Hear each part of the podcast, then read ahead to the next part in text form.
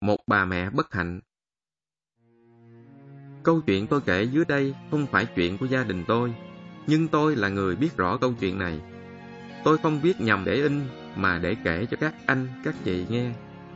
Bạn bè tôi bảo hình như họ có nghe câu chuyện này ở đâu rồi. Tôi thì chưa nghe thấy chuyện tương tự như vậy.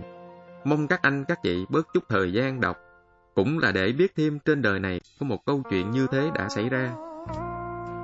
Chuyện này xảy ra ở khu phố của tôi. Tôi thiết nghĩ không cần phải đưa tên người có liên quan đến câu chuyện.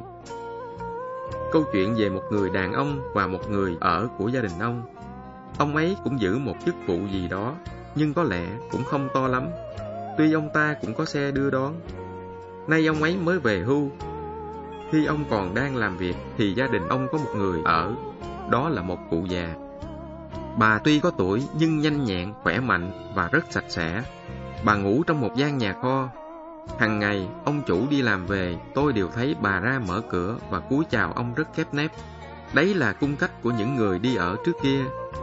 Ngày nay, những người đi ở không có cung cách ấy.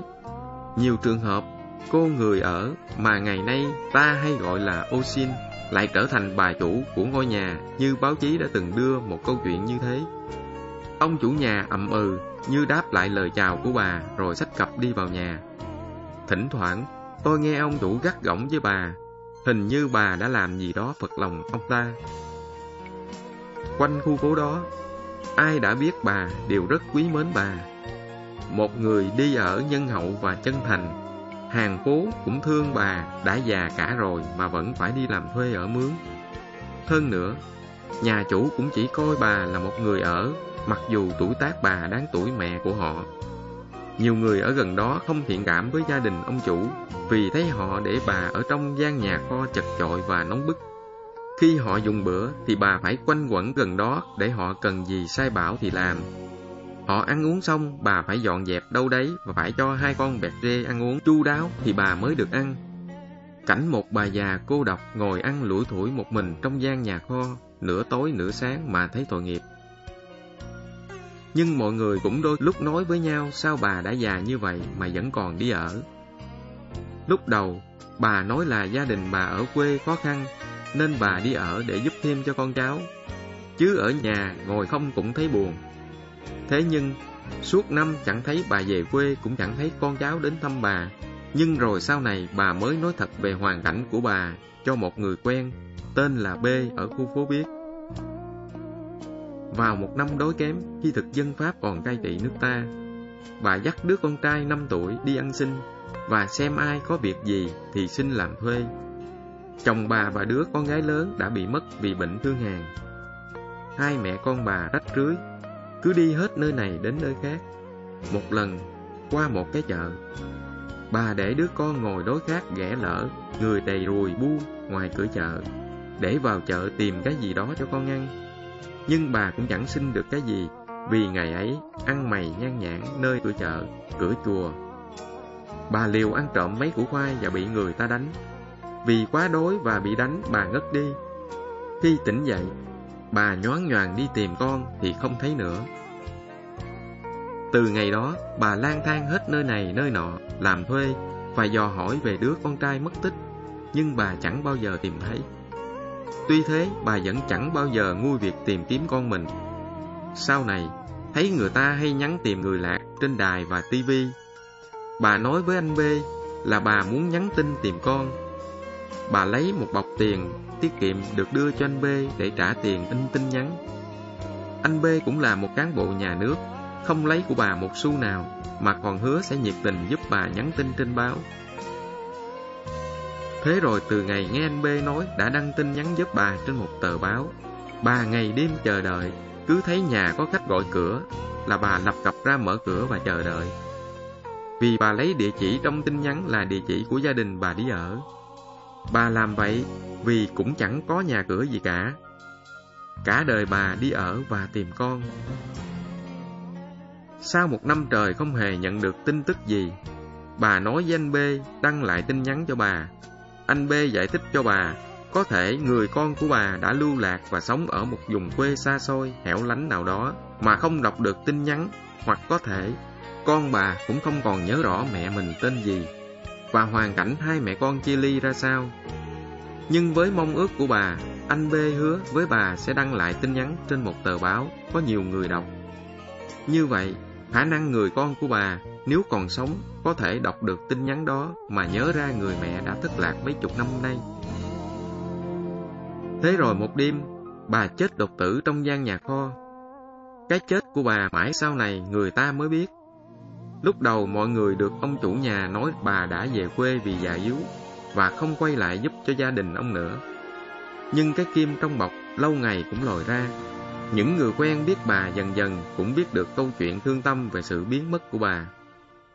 Câu chuyện là thế này.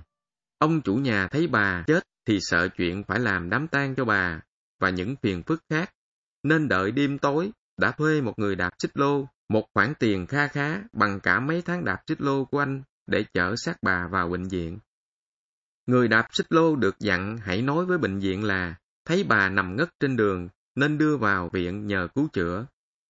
Trong khi các nhân viên y tế chuẩn bị mang xe cán đến, thì người đạp xích lô đặt xác bà ở cửa phòng cấp cứu bệnh viện rồi vội vã bỏ đi ngay. Mọi chuyện tưởng chấm dứt ở đó, nhưng sau khi bà mất ít tuần thì tin nhắn tìm con của bà được đăng trên báo.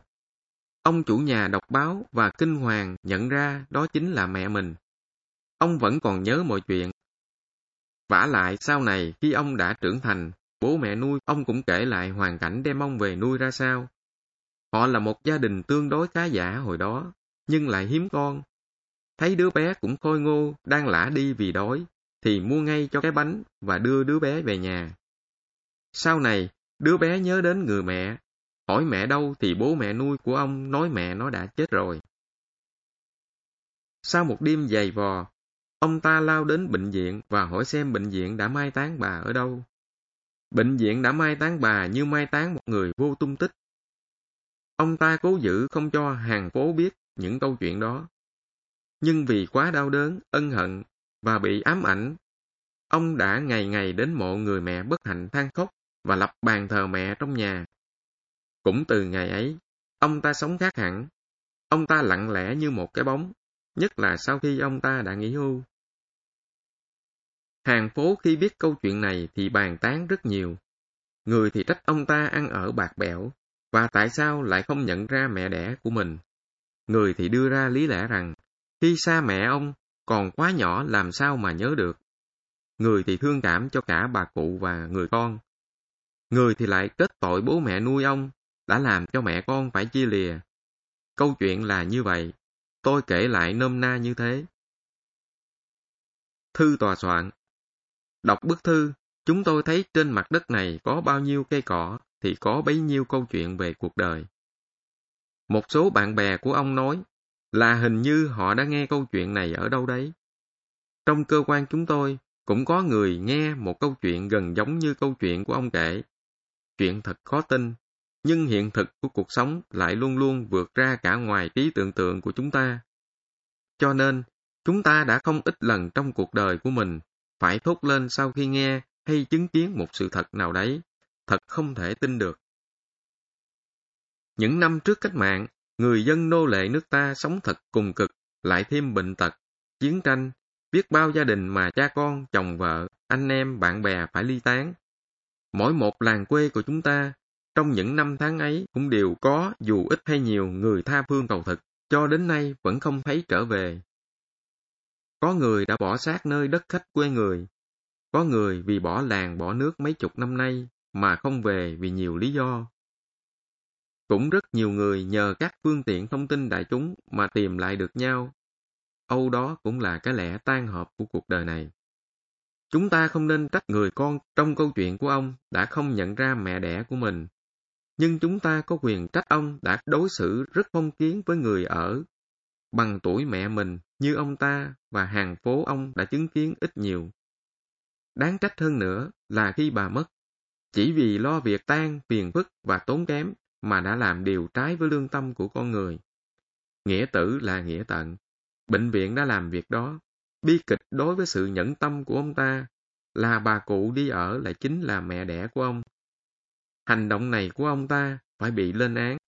Nhưng chúng ta cũng biết sau này ông ta đã đau đớn và ân hận rất nhiều. Câu chuyện trên cho chúng ta một bài học giản dị nhưng sâu sắc. Khi chúng ta đối xử tốt với người này, thì sẽ có người khác đối xử tốt với ta. Đó như là luật nhân quả vậy.